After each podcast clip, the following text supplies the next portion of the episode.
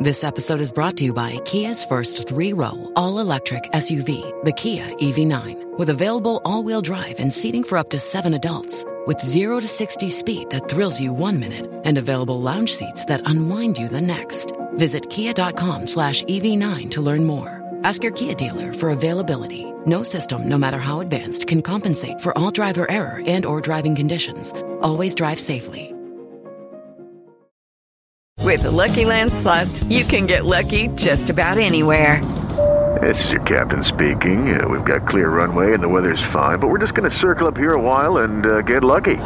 No, no, nothing like that. It's just these cash prizes add up quick. So I suggest you sit back, keep your tray table upright, and start getting lucky.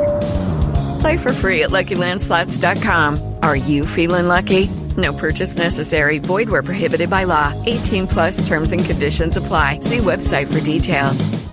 Hello, everybody. This is Marshall Poe. I'm the editor of the New Books Network, and I'd like to tell you that we have a new and improved website. It has two new features that we think you'll love. One of them is a vastly improved search engine so that when you type in keywords, you'll get a bunch of episodes really quick. The other is the ability to create a listener account. And in that listener account, you can save episodes for later listening. So you can create a kind of listening list. We think these features are neat and we think you'll enjoy them. Please visit the site today.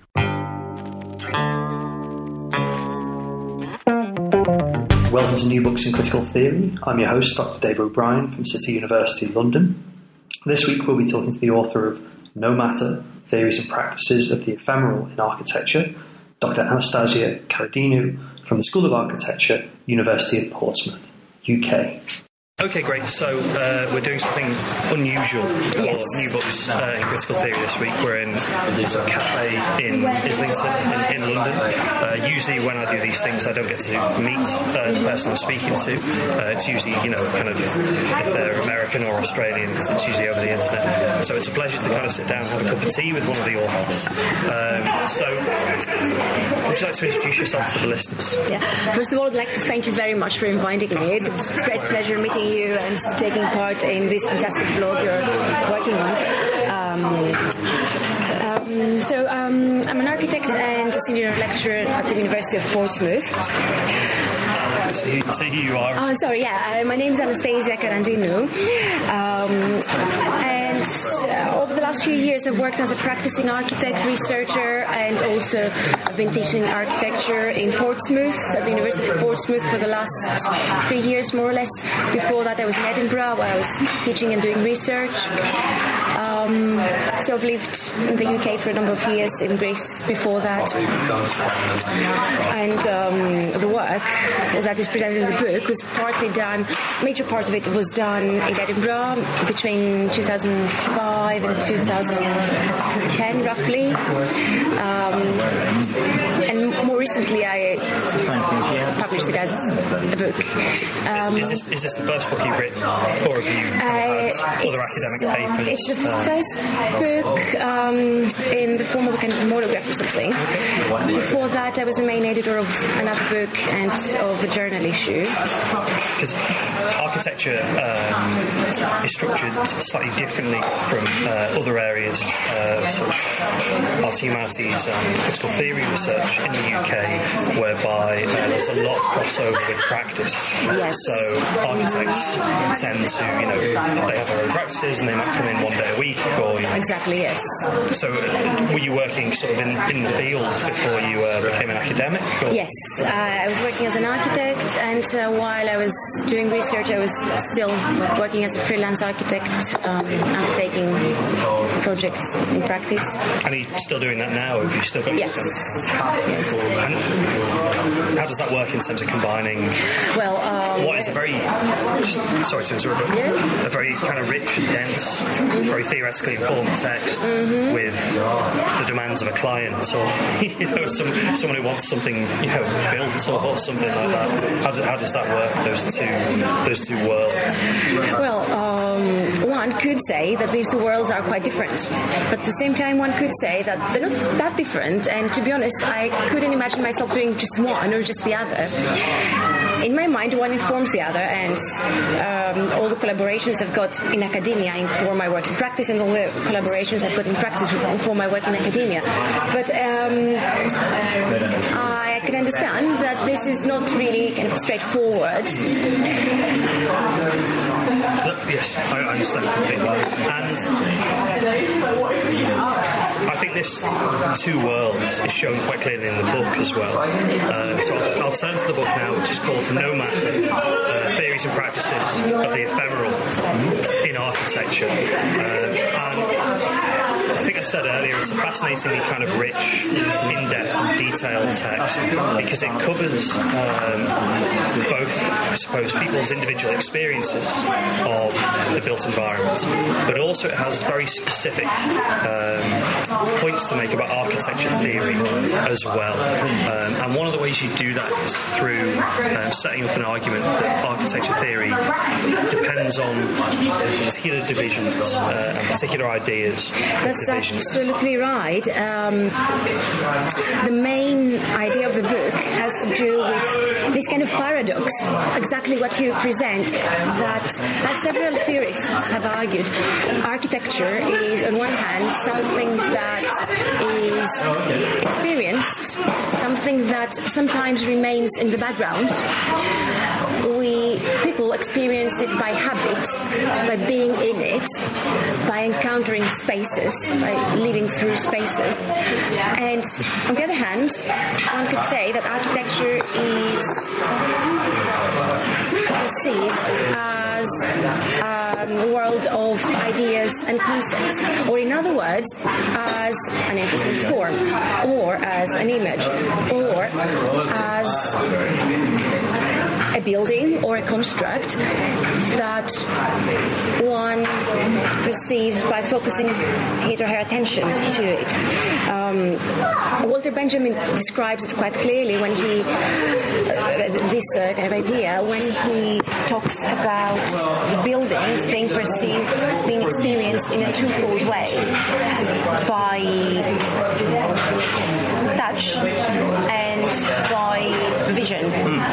So, on one hand, uh, one can experience buildings by paying attention to them, and on the other hand, he is experiencing them more without focusing on them, by living in them. Uh, Bernard Tschumi talks about a similar thing when he's using the metaphor of eroticism. And he says that buildings um, or, um, says that buildings are on one hand perceived as a concept and on the other hand they are lived in. That as a paradox because what he says is that one cannot simultaneously position himself away from the construct contemplate upon it, and at the same time being um, almost unintentionally immersed in it. So there's a paradox. We cannot be in these two conditions, immersed in these two entirely different conditions simultaneously. So is this where the idea of the, the ephemeral comes in and is useful then, or is the ephemeral something completely different? The ephemeral in this book, as a notion, uh, is analyzed and is uh, described and discussed in a number of different ways. With the notion of ephemeral, or rather, I present it the other way around. The notions that I was initially looking at are notions such as the intangible in architecture, the atmospheric, the ambience, the um, elusive. So these aspects of space that we cannot quite represent or grasp, those that remain in the background. And are they the things that make sense of something being lived in rather than something being looked at, something being experienced visually? Mm. That sounded like a qualified yes. Um,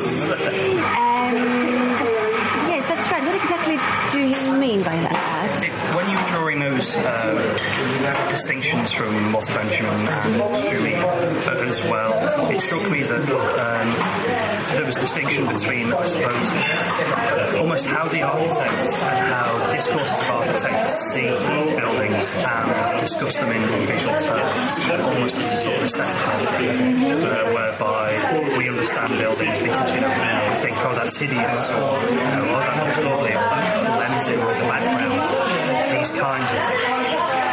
and then opposed to that is the lived reality, the experience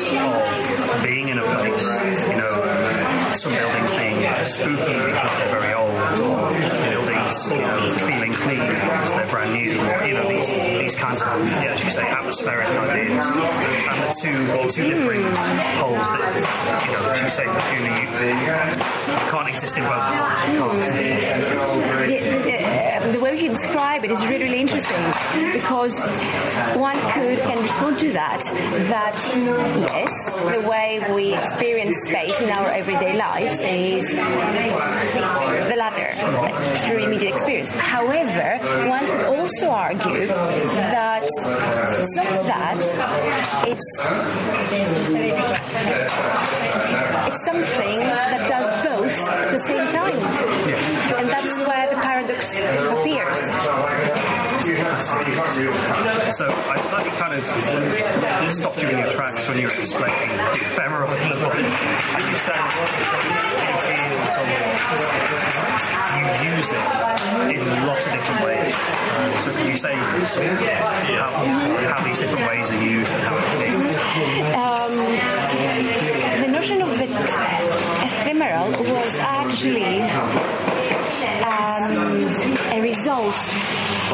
of of the research. Okay, right. So um, my initial purpose was to examine these intangible qualities. And in the process of examining them, different types of experiments and processes were followed. Um, as, it, as it's pre- uh, it is presented in the um, first and second chapters of the book mainly,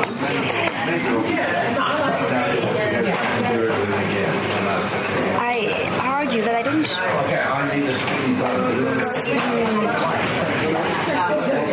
present or I don't apply the theory in a specific case study. It's rather that the theory is informing a process um, that um, is raising some questions. Makes sense when you uh, unpack it like that. The book is both full of questions, um, but also, I think, because of its theoretical basis, tries not to start off with a linear, straightforward narrative of here is a problem, here is how I will solve it, which you know is quite common to a range of humanities and science thinking, but also I think it's quite common in architectural terms as well, kind of the design, engineering and how that set of questions plays out. I think uh, there's a range of things I'd like to talk to you about. The first one is, is that kind of theoretical basis, the theoretical starting point. So you mentioned Walter Benjamin, another important uh, theorist or set of ideas is that kind of Deleuzean uh, you know, idea about the kind of the rhizome, things you know, unfolding rather than having kind of linear straight lines. I just wonder if you could comment on uh,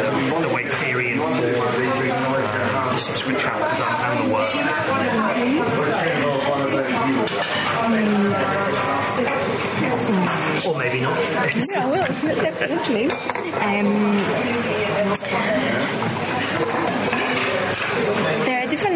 ways into certain questions. As you said, one could des- design as an experiment, let's say, uh, almost scientific experiment, and conduct them and come up with some results.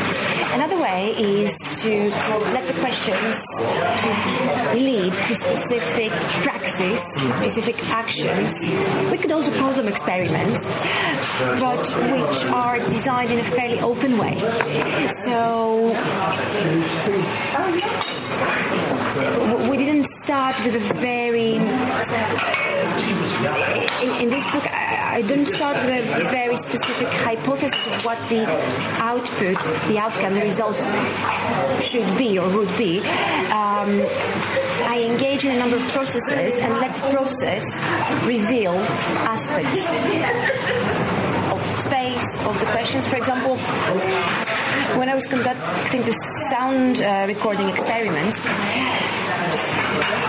it was a very experimental, we say, project in the sense that I was prepared to have negative outcomes, like in science, with an experiment, and then there is no Yeah, valuable yeah, outcome. or, yeah. Um, which still would be an interesting thing to observe. In that case, maybe I wouldn't include it in the book, but it would still be an interesting thing to do. So, for example, in that section of the book, my question was, as architects, we generally focus on the visual, and that's great, that's fine, that's um, uh, very valuable and useful. So my question is, if for a while we focused on the sonic, would that tell us something about space, the city, the way we experience our environment, or not? So in order to address this set of questions, okay, the only way is to go and do something with sound in cities, such as record specific places, specific routes, and then conduct a number of experiments um, in relation to that. One of the experiments, for example, was to invite a number of, of volunteers and ask them to listen to these recordings and transcribe what they thought they heard. And a number of fairly interesting outcomes appeared. Then, at a later stage, I tried to transcribe sound recordings into visual diagrams, visual graphs, and see if that would reveal something about the place that other media and other processes wouldn't reveal. And again, there are some things revealed, although I have to say other stages of the experiment were much more successful, like the stages where the sound was displayed together with the maps. That gave a better understanding of the places. This, this, you're talking about the chapter beyond the visual versus the non-visual side of the senses. You've, you've introduced that uh, division in architecture. You kind of, I think you draw from Jacques Derrida on this, the privileging of the visual in, in architecture and the kind of relegating the non-visual. And those sonic experiments were designed to sort of disrupt that division. It was very interesting that it played out across, you know, kind of gallery installations, across interactions with individuals, with mapping projects as well. Uh, and for a critical theory book, it was fascinating that it was so empirical. Yeah, it, it was. It wasn't just a kind of uh, broader reflection on architecture theory, but actually it was a set of practices. As you said, it started from um, the way the book is organized is around three main chapters. Each one of these three chapters is uh, discussing one specific dichotomy, uh, one specific binary opposition. I'm using, I'm referring to Derrida's model of binary opposition, where he says that um, usually in such dichotomies, one notion is privileged over the other. So we have the primary and the secondary notions. Uh, for example, form, matter. Both are fundamental in architecture traditionally, but um, throughout architectural history, form is associated with the conceptual, the idea, uh, the visual, and matter is associated with the experiential, the sensus, the everyday, the ephemeral, and so on. So what Derrida says that is that in order to open up a dichotomy, or actually what sometimes happens is that the secondary notion is elevated into primary notion. Um, when this is done, usually a third notion is introduced which opens up this dichotomy. For example, I'm referring to chapter three, which is actually the second one. Substantive, yeah. And this is before, uh, beyond the formal versus the material, the, idea of the performance. And in that case, um, the ephemeral, which is used like as the title of the book, is here uh, discussed in the form of the notion of performative. So the notion of the performative in this section is introduced to open up the dichotomy between the form and the matter. To, to, to uh, describe some parts of the discussion of this chapter in simple words, one could think um, of some specific buildings. Let's say the Blur project of Diller Scofidio, a fantastic project built uh, several years ago. And, where, and where is this? If you could say a bit, a bit more detail about that. Okay, it's um, the, the um, I'm referring to this specific example because this building was actually made of evaporated water. It was, it looked like a cloud uh, above a lake. So actually, form and matter well, what was form, what was matter? It was evaporated water. It was in a constant state of change. Other examples could be Toyo Ito's Wind Tower, where um, specific sensors and microphones were capturing the speed of the wind and the sound of the city, and the tower was lit in different ways based on what was happening in the broader area. And, and which city is this? Because, I mean, people would have read the book and seen the, the diagrams. So Yes. where, whereabouts is that? Um, Tower Wind, I think it is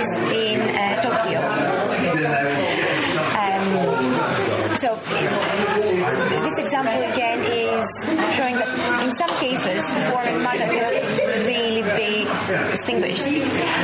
And you have the same sort of experimental method here. So uh, the book, I mean, this is difficult to illustrate on a podcast, but the book is full of really interesting uh, photographs and uh, pictorial representations of things like mapping projects, um, you know, kind of urban change, the way kind of demolitions uh, change landscapes, the building sites change landscapes as well, um, and there's kind of mapping projects uh, that go along with this too. Um, so I wonder if you could say again on the kind of um, the distinction between um, formal and material and the idea of the performative. How, how do the experiments get to grips with the idea of the performative? How do they engage with the idea of performative?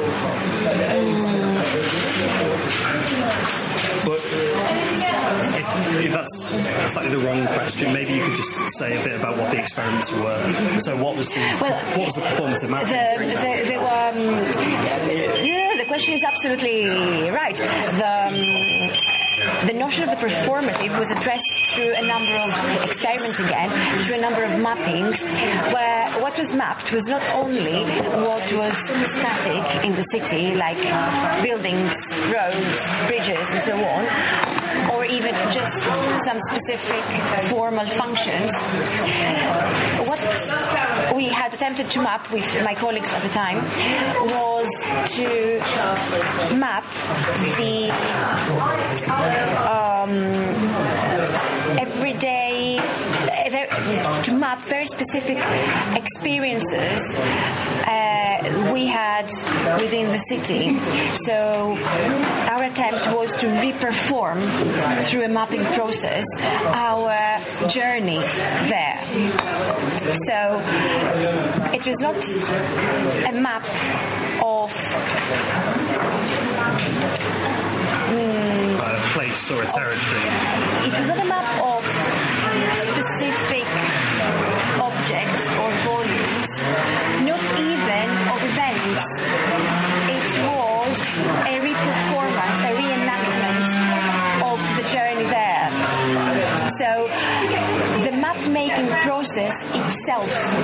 Yeah. It was not the final object what mattered, but it was the understanding that the process, this process, of map making revealed.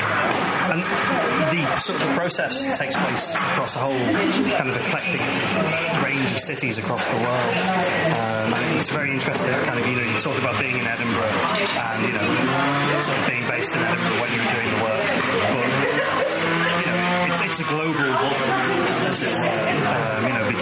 examples from all different parts of the world and quite eclectic. And I think this eclecticism um, is a route into the other kind of major uh, topic that you get towards, which is the question of of digital and social media. And this is the kind of fourth and final substantive chapter, that, you know, beyond the physical versus the digital, the hybrid. And I, I still have a couple of questions about that, but I wonder if you could just talk us through what's going on in that that division between physical and digital and the idea behind it. Chapter, I also present some discussions around one of the main questions set in the book, which also presented in the back cover, um, which was one of my initial questions when I started this piece of research. So my question was, in contemporary world where there are so many different digital media involved everyday lives, like mobile phones, GPS systems, smartphones, um, wireless networks that we connect to in different parts of the city, um, a range of different gadgets, media, technologies, and so on. So my question was, how does the emergence of media influence our way of thinking about space? What are the implications of those media in our everyday experience of space? Um, uh, the way in which we map and interpret spaces, the way in which we design spaces as architects. So that was a very broad question. And again, the answer could have been, well, it doesn't really matter. So by conducting a number of experiments throughout uh, this research time, um, which are presented in this chapter, but not only, some are in previous chapters, um, what uh, I digital media mainly influences, us as a tool to think with about space. And because through these media, time, temporality can be mapped more accurately, um, then the, the notion of the ephemeral in time is introduced in the design process um, in a more kind of substantial way. For example, again, a very, very simple example could be that a few years ago we couldn't very easily make animations of spaces as. We couldn't visualize how it would feel like walking in a space. This is a very, very simple example. Other examples are uh, have to do with previous experiments that I referred to. For example, in the past, it would be really difficult to map accurately the sound of spaces. Uh, for these experiments, uh, binaural microphones were used, so a very accurate um, recording of the sound of the surround sound was uh, mapped. So this would have been more difficult with the technologies of the past. Yes, yeah, yeah. Making websites. Having to do that with So, you know, yes. analog or onto tape. or- Exactly. yeah. Uh, having the possibility with our very kind of And also the, the use of the sites as well. So, you know, the photographs from China, you know, that would have been sort of much more difficult if you having to take lots and lots of equipment with you out to the sites. And, Yes, and uh, at the stage of um, analyzing the findings and experimenting with um, the way of working with them, having the possibility to make websites so easily and create an entirely different type of narrative than the one you make when you make a video or a book or a text. Um, so, uh, representing, for example, in the um, section of the sound mappings of Edinburgh, um, a number of websites were produced where you could click in parts of the city and you could listen to the sounds and then try to reflect on how that relates to a specific location and so on. So this wouldn't have been possible, it wouldn't be so easy, or it wouldn't be a tool to think with for us 20 years ago. and it's interesting that, you know, it's the sort of uh, the, the relationship with, you know, the kind of to work in Edinburgh, in the same chapter, which is the kind of visual, non-visual chapter, you know, you've got that kind of relationship with Venice, the Greek pavilion, which in turn, you know, is a kind of site interactive intervention. Yes, but it's a site in Venice that is about Athens and is, you know, attempting to kind of sonically represent Athens in another city in the context of an international art fair. So as you identify all of the both, I suppose, the research methods, but also many of the research objects are made possible and plausible by, by digital media, which is very interesting because um, I think this is something that perhaps in the design of built environment open space, you know, we have these questions about maybe environmental standards or you know, what will it look like, but there isn't the question of you know, how are the everyday practices that we're experiencing as transformations around things like being sat in East, you know, East London Cafe recording this with you, how is that impacting architecture? Mm-hmm. Um, yes, it's, it's a very interesting observation. It, really everyday life and experience of things.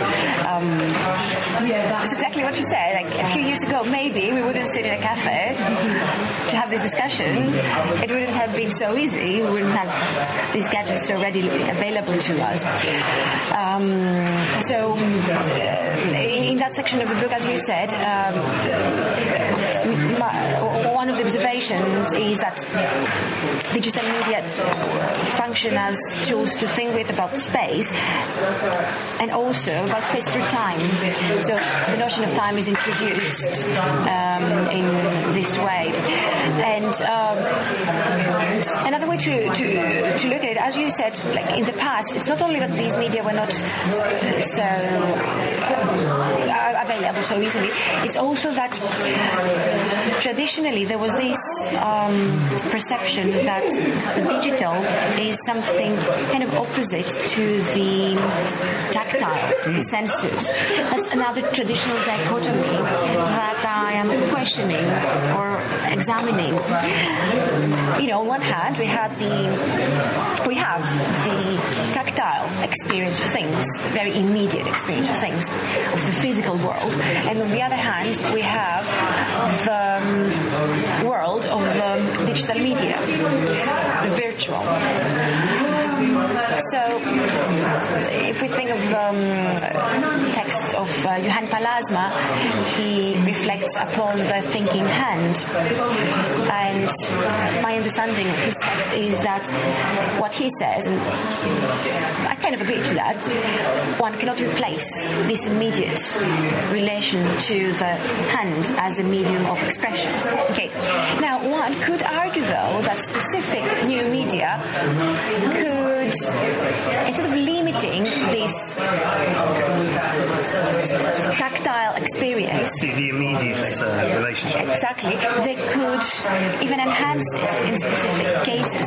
For example, you're probably familiar with the 3D pens. Mm-hmm. Um, I'm referring to two different types. Uh, there is one where you hold the pen and you draw in three dimensions, and this is represented in a virtual world in the computer. But there's also the new kind of 3D pen, which is still in an experimental stage, where with some sort of material, synthetic material, you draw as if you make a model. 3D I've not seen that. Sounds drawing. Quite crazy. So this very immediate tactile sense of the hand can be now used in three dimensions. And in the future, it may be the technology will. And again, it's interesting that kind of transformation in architectural terms of uh, you know the phases of drawing model, you know, and so on and so forth. They get broken down, and those again that kind of Derridian opposition just starts to disappear and. It's really interesting. I, one of the um,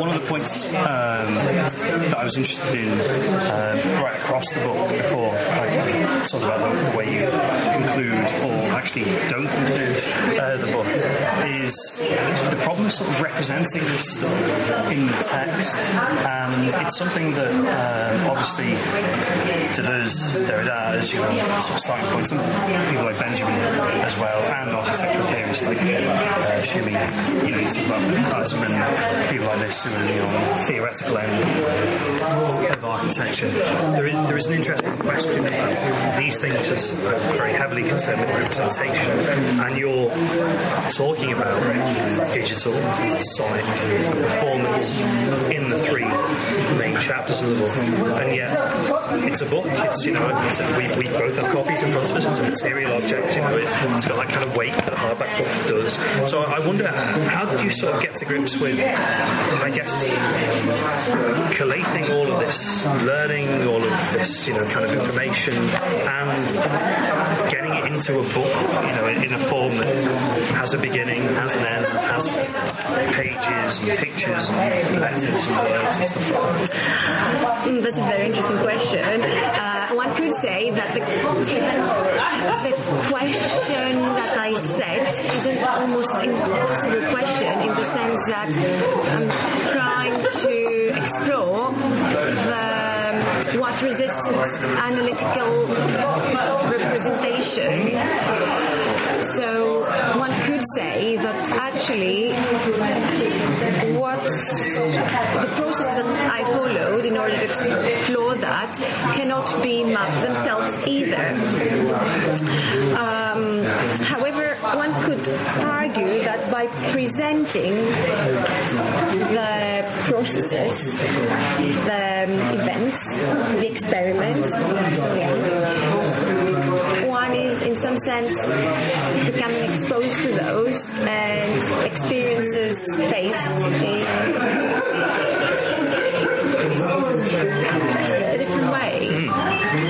the sort of, I guess, in the revelation, in the presentation, you can't sort of unlearn what you've read. You can't forget the knowledge that you've got from reading a book. So you have that sense of, I know what these experiments have been. I have some understanding of the experiments, and so my relationship with space is, is changed almost because of that. Um, or not. I would probably refer to uh, Katie Lloyd Thomas presents in one of her books. That you know, this book or any book or any building, she's using the example of the book which I find quite successful, um, is not just its content. Well, it is its content, the narrative, the stories that it tells, but actually as an object, it's got some materiality. So the other day, my students had asked me to give a lecture and present the book to them. So it just started by, well, you want me to talk about this book? This book weighs like 200 grams, is made of paper, parts of it possibly recycled, but it says here like ethically resourced or something.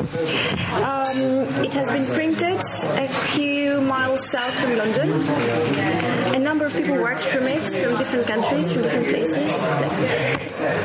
Katie Lloyd Thomas is using the example of both the book and the building so.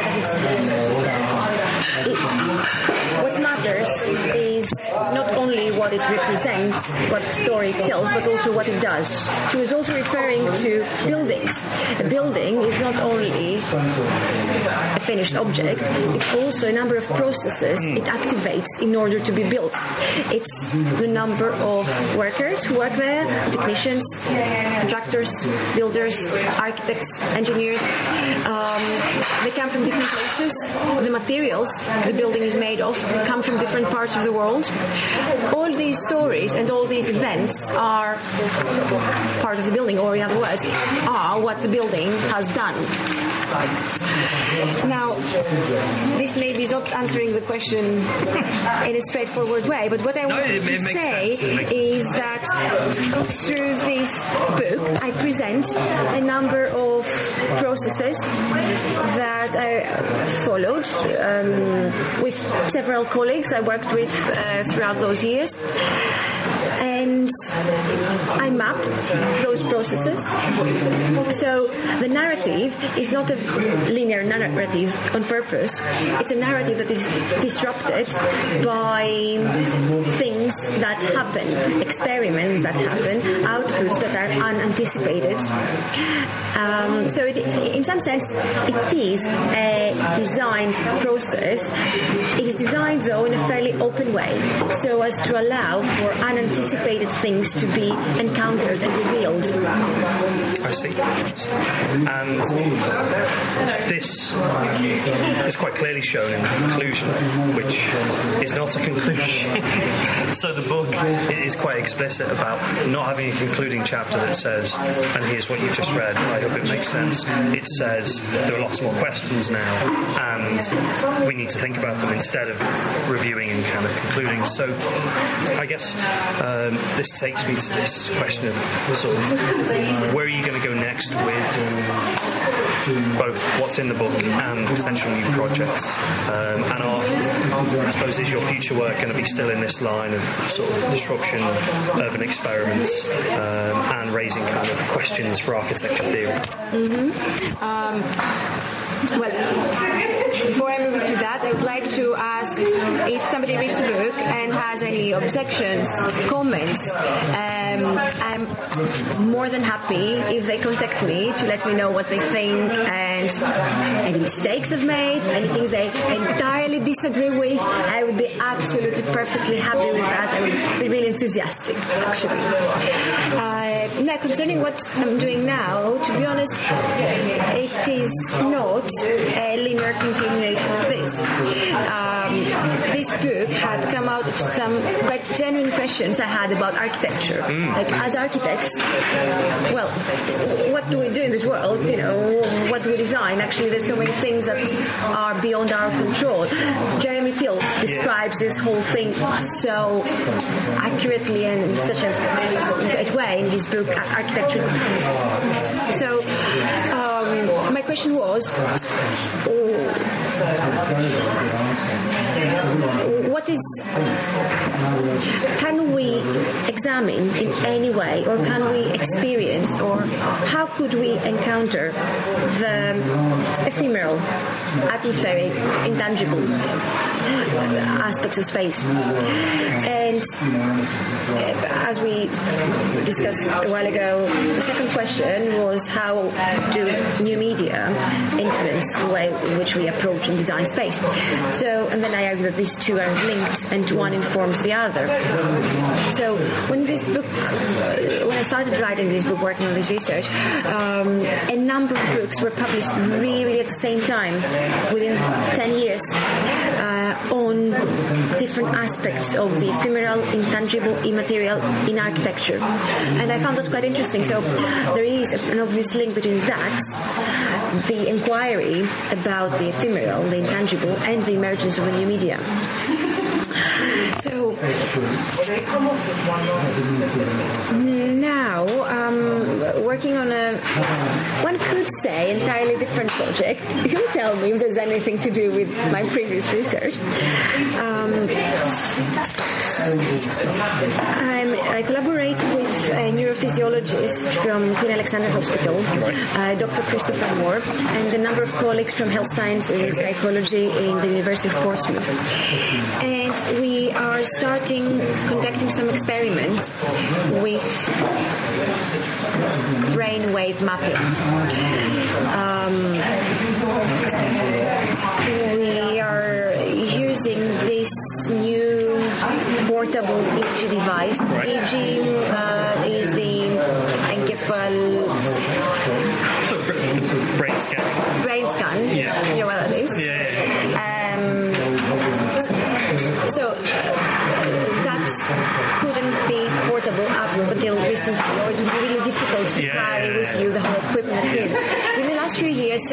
devices have been commercially available, and can actually map brain activity and be walking around the city. So the first team, to the best of my knowledge, that started working on that was um, Richard Coyne, Professor Richard Coyne from Edinburgh, who was also my PhD supervisor at the time. Right. So together with his colleagues, they had started working on that, uh, and their research and papers were really, really inspiring. So with my colleagues were working in the same broader area, and we're trying to compare the brain responses in real environments, in physical environments, and in digital, virtual environments. Now, this is still in experimental stages. So again, I don't know to what extent this method will reveal us something or will really offer us a better understanding about space. However, we did find it my colleagues really exciting as a question. We can quite easily monitor the um, different types of brainwaves while people explore, walk in the city, explore different environments, or are in front of the computer and navigate in specific virtual environments. So the question is, if uh, design very specific experiments through which we could map the brain response to very specific incentives, like change of light, change of sound, change of color,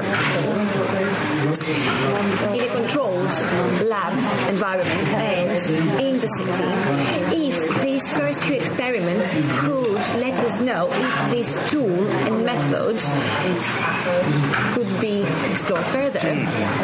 So very, very kind of exploratory research about, I suppose, even just testing the technology as much as uh, testing theory and uh, hoping for kind of practical results. Mm, the other interesting aspect about this new project is that it couldn't couldn't even start without a very close collaboration between neurologists, neuro, neurophysiologists, and architects. Yeah.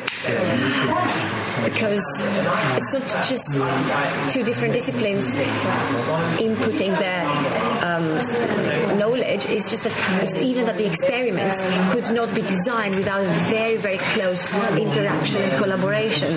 So um, that's another really interesting aspect that through this project our intention is also to explore cross-disciplinary uh, the potential of cross-disciplinary collaborations and research. And will you be doing this for a year, three years? Um, this has not been defined yet.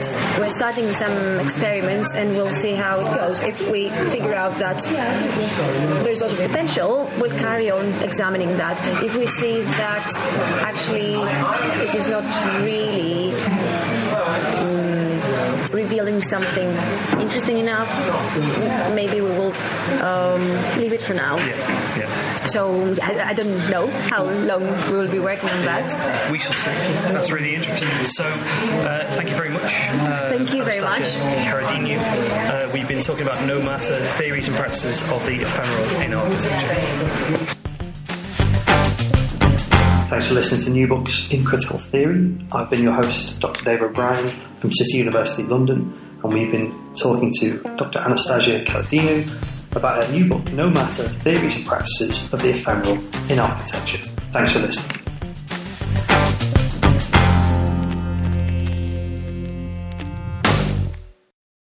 Lucky Land Casino asking people what's the weirdest place you've gotten lucky? Lucky? In line at the deli, I guess? Aha, in my dentist's office.